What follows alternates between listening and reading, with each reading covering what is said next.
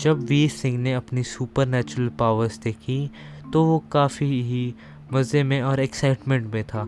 इसलिए वो खड़ा होकर कुछ भी बोल, जो मुँह में आ रहा था, वो बोले जा रहा था। अरे वाह, अब आएगा मज़ा। ये हुई ना बात। तभी गुंजन चावला और बाकी बैठे ऑफिसर्स को लगा कि जैसे वो केस को लेकर मज़ाक कर रहा है, या फिर केस एनालिसिस को लेकर मज़ाक कर रहा है। तभी उन गुंजन चावला ने डिटेक्टिव सिंह को देखकर उसे ज़ोर से आवाज़ आई वीर, ये क्या कर रहे हो तुम? तभी जैसे मानो वीर को फिर से होश आ गया हो और उसे याद आ गया हो कि वो कॉन्फ्रेंस हॉल में बैठा है। इसलिए उसने कहा, सॉरी मैम, मैं तो केस का पैटर्न देख रहा था। पहले से ही बहुत गुस्से में कुंजन चावला ने और वीर को सुनाते हुए कहा, हमें पता है कि तुम्हें कितने केस सॉल्व करे हैं और करने हैं तो अपनी हैसियत के हिसाब से बात किया करो। चुपचाप बैठ जाओ। अगर कोई केस सॉल्व नहीं होता तो बाकियों को कर लेने दो। अगर चुप कर कर भी नहीं बैठा जाता तो रिज़ाइन दे दो और निकल जाओ यहाँ से। वीर सिंह को तो इसकी आदत थी, लेकिन उस अब वो वीर सिंह रहा ही नहीं। अब उसके अंदर था कार्तिक रॉय, जो कि एक खूंखार गुंडा था। उसको अंदर तक वो जल गया। उसको इतना गुस्सा आ रहा था कि उसका मन कर रहा था कि वो गुंजन चावला के मुँह पर एक ज़ोर का तमाचा लगा दे। लेकिन वो अभी बंधा हुआ था। अभी वो अपनी बॉडी में नहीं था।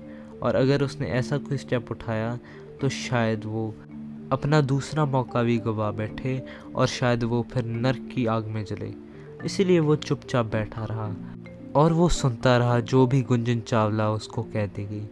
मात्र ही दस बीस सेकंड के बाद सभी लोग उस पर हंस रहे थे, लेकिन गुंजन चावला ने फिर से उन सबका ध्यान व्हाइट बोर्ड की तरफ़ करते हुए केस समझाना शुरू कर दिया।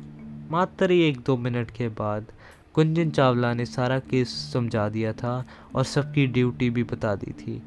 जब वीर ने अपनी ड्यूटी के बारे में पूछा तो कुंजन चावला ने फिर से उसकी बेइज्जती करते हुए कहा कि हमें पता है तुम कितना ही काम कर सकते हो।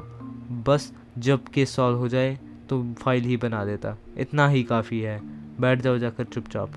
तभी वो फिर से गुस्से में जाकर एक इंटर्न के पास बैठ जाता है, जो कि अपना टाइम पूरा कर रही थी ताकि वो पुलिस ज्वाइन कर सके।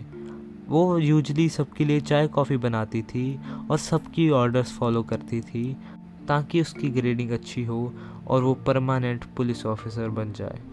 इसीलिए वो सबकी बात मानती थी। जब डीएस उसके पास जाकर बैठा तो वो कहती वाह सर, आपका काम तो अच्छा है। सिर्फ़ जब केस सॉल्व हो तो फ़ाइल बनानी है। और मुझे देखो, मुझे सबके लिए चाय, कॉफ़ी पहले बनानी पड़ती है, फिर सबको सर्व करनी पड़ती है। कोई नखरे करता है, कोई अच्छा कहता है, सब सुनना पड़ता है। पहले तो वीर सिंह ये सब बैठ कर सुनता रहा, लेकिन फिर उसने उसको देखा और अपनी सुपर नेचुरल पावर्स एक्टिवेट कर दी। तब उसे पता चला कि वर्षा का डीएस पर क्रश है और इसीलिए उसका वो खास ध्यान रखती है। इसलिए उसने उसको कहा, क्या तुम मुझे ये केस समझा दोगी? क्योंकि डीएस को ज़रा सा भी केस समझ नहीं आया था और वो कुंजन चावला और बाकी पुलिस वालों को सबक सिखाने के लिए ये केस खुद सॉल्व करना चाहता था। वर्षा बहुत ही तेज़ तरार थी और उसने कहा, जी सर, ज़रूर। तो उसने समझाया कि केस यूँ है कि पिछले पाँच सैटरडे से पाँच आई कैंडी गर्ल्स का मर्डर हो रहा है। सभी को एक ही तरीके से मारा जा रहा है, पेट में चाकू घूम कर और कोई उनकी बॉडी पर फिंगरप्रिंट्स नहीं है। लेकिन हाँ उनके स्टमक वाले एरिया पर कातिल अपने शू प्रिंट्स छोड़ रहा है प्रिंटर इंक का यूज़ करते हुए। ये सब करने के बाद वो फिर लड़कियों को अपनी वैन में भरकर क्लब के सामने फेंक देता है उसने पाँच लड़कियों को पाँच अलग अलग क्लब पर ठीक साढ़े ग्यारह बजे फेंका था। अभी वर्षा की बात पूरी भी नहीं हुई थी और तभी डीएस ने उसे पूछ लिया, कौन सी वैन थी? वर्षा ने ज़रा स्माइल कर कर कहा, the national kidnapping van, the Omni. हाँ हाँ। वीर भी हंस पड़ा और उसने कहा हाँ हाँ हाँ पहले तो ये ओमनी को बैन करना चाहिए। गारंटी लेता हूँ पचास परसेंट तक किडनैपिंग के केसेस कम हो जाएँगे। दोनों ठहाका लगा कर हंस दिए तभी वर्षा ने आगे कंटिन्यू करते हुए कहा, वो ब्लू कलर की ओमनी थी, उस पर कोई भी प्लेट नहीं थी, लेकिन उसके पीछे वाले विंडशील्ड पर एक नाइट क्लब का स्टिकर लगा हुआ था। कुछ कुछ डांसिंग मून्स करके उसका नाम था। हमने वहाँ से भी पता किया, लेकिन वहाँ से कुछ भी पता नहीं चला। वो कहते हैं कि सैटरडे को यूजली बहुत सारे लोग यहाँ आते हैं। और उन्हें पता नहीं कि कौन किस गाड़ी में आया है या फिर कौन सी गाड़ी किसकी है।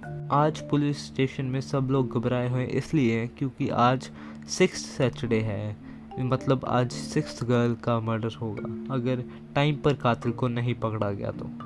पहले तो वीर इस केस को सॉल्व करना चाहता था, लेकिन उसने अब मन ही मन डिसाइड किया कि ये केस बहुत ही बोरिंग है और वो इसे सॉल्व नहीं करेगा। अभी ये बात वो अपने दिमाग में सोच ही रहा था कि उसको एक फ़ोन आता है।